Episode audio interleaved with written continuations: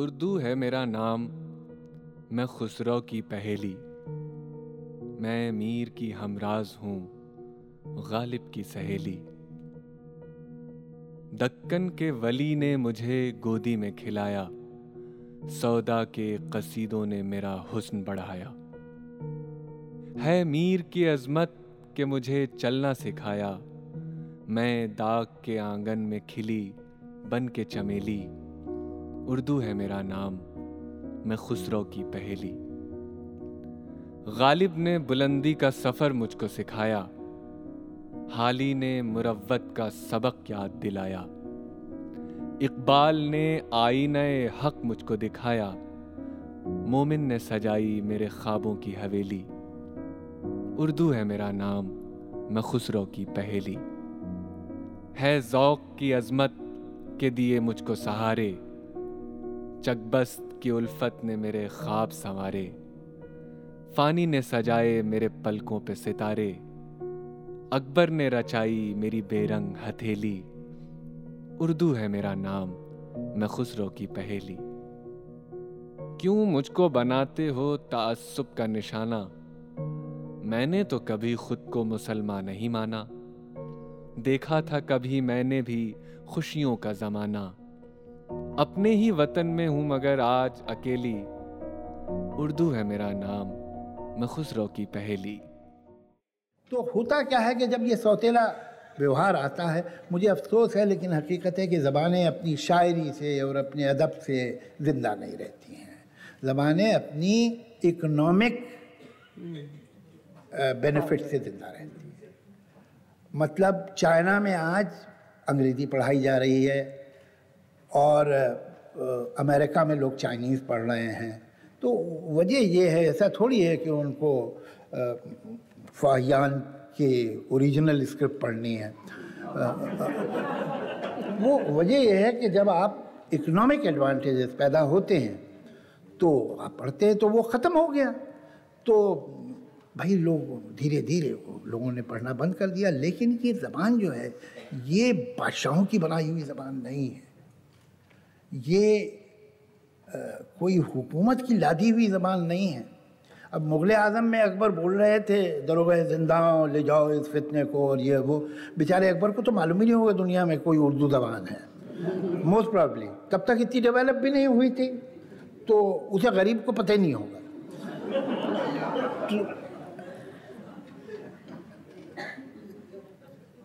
तो ये आवाम की ज़बान है।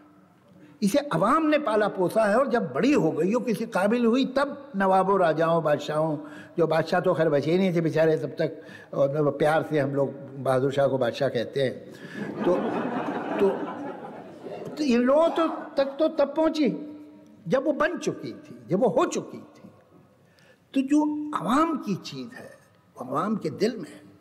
तो शायद इसी और वो निकलती नहीं। हाँ, तो शायद इसीलिए हम हिंदी फ़िल्म को मतलब हिंदी फ़िल्म कहते हैं। और ज़बान जो है वो उर्दू बोली जाती है अब उसको उर्दू खैर अब तो ये तो शिकायत दूर हो चुकी है अब कोई ज़बान नहीं बोली जाती। तो वो दिन गए जब हमारी फ़िल्मों में ज़बान होती थी।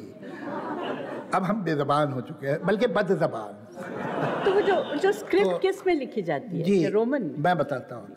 देखिए जहाँ तक ताल्लुक़ है, क्योंकि जब सरकार की तरफ़ से पेट्रेनेज इसकी ख़त्म हुई तो जितने उर्दू के अदीब शायर थे राइटर्स थे, आप एक लिस्ट है लंबी, वो हिंदुस्तानी सिनेमा में गए, उसकी वजह है कि अगर आप सरकारी रेडियो स्टेशन से कुछ, के लिए कुछ लिख रहे हैं तो आपको परवाह ही नहीं है कि कम्युनिकेट हो रहा है कि नहीं हो रहा। हो रहा है तो भी वही तनख्वाह है, नहीं हो रहा है तो वो भी वही तनख्वाह है। लेकिन अगर आप कम्युनिकेशन के काम में हैं, जहाँ आपकी लाइफ का और आपका दारो मदार अगले साल की कमाई का है, कि भाई काम अगर सही होगा तो नौकरी मिलेगी तो वहाँ आप कम्युनिकेट करना चाहते हैं। अगर आप फ़िल्म बना रहे हैं जिसमें आपने पैसा लगाया है या आपने सूद पे पैसा लेके लगाया है तो आप चाहते हो फ़िल्म चले, लोगों तक पहुँचे बात। तो आप वही ज़बान इस्तेमाल करेंगे। आज भी आप चैनल देखिए, जो कमर्शियल चैनल्स हैं उनकी ज़बान वो होगी जो लोगों की समझ में आए।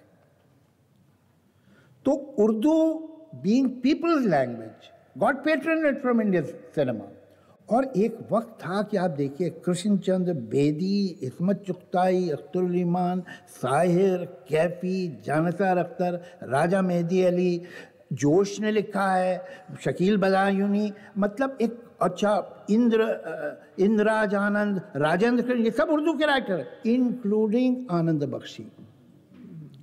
ये सब उर्दू राइटर गुलजार, सब। उसकी वजह थी कि इनमें कम्युनिकेशन का आर्ट था। इन्होंने हमेशा ज़िंदा ही रहे कम्युनिकेशन से। और ये भी हुआ कि अगर चूँकि स्कूलों में, कॉलेजों में उर्दू नहीं थी वोकेबलरी थोड़ी सिमटी तो इन्होंने भी समेट ली थोड़ी सी।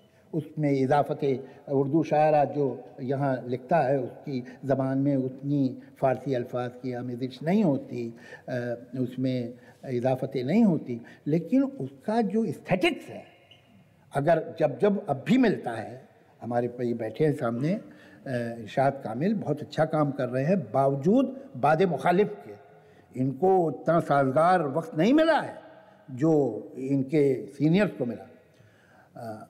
लेकिन ये कि ज़बान जो है, वो फिर भी जहाँ उसे मौका मिलता है दिखाती है, हुआ क्या है कि वोकेबलरी सिमट रही है समाज में।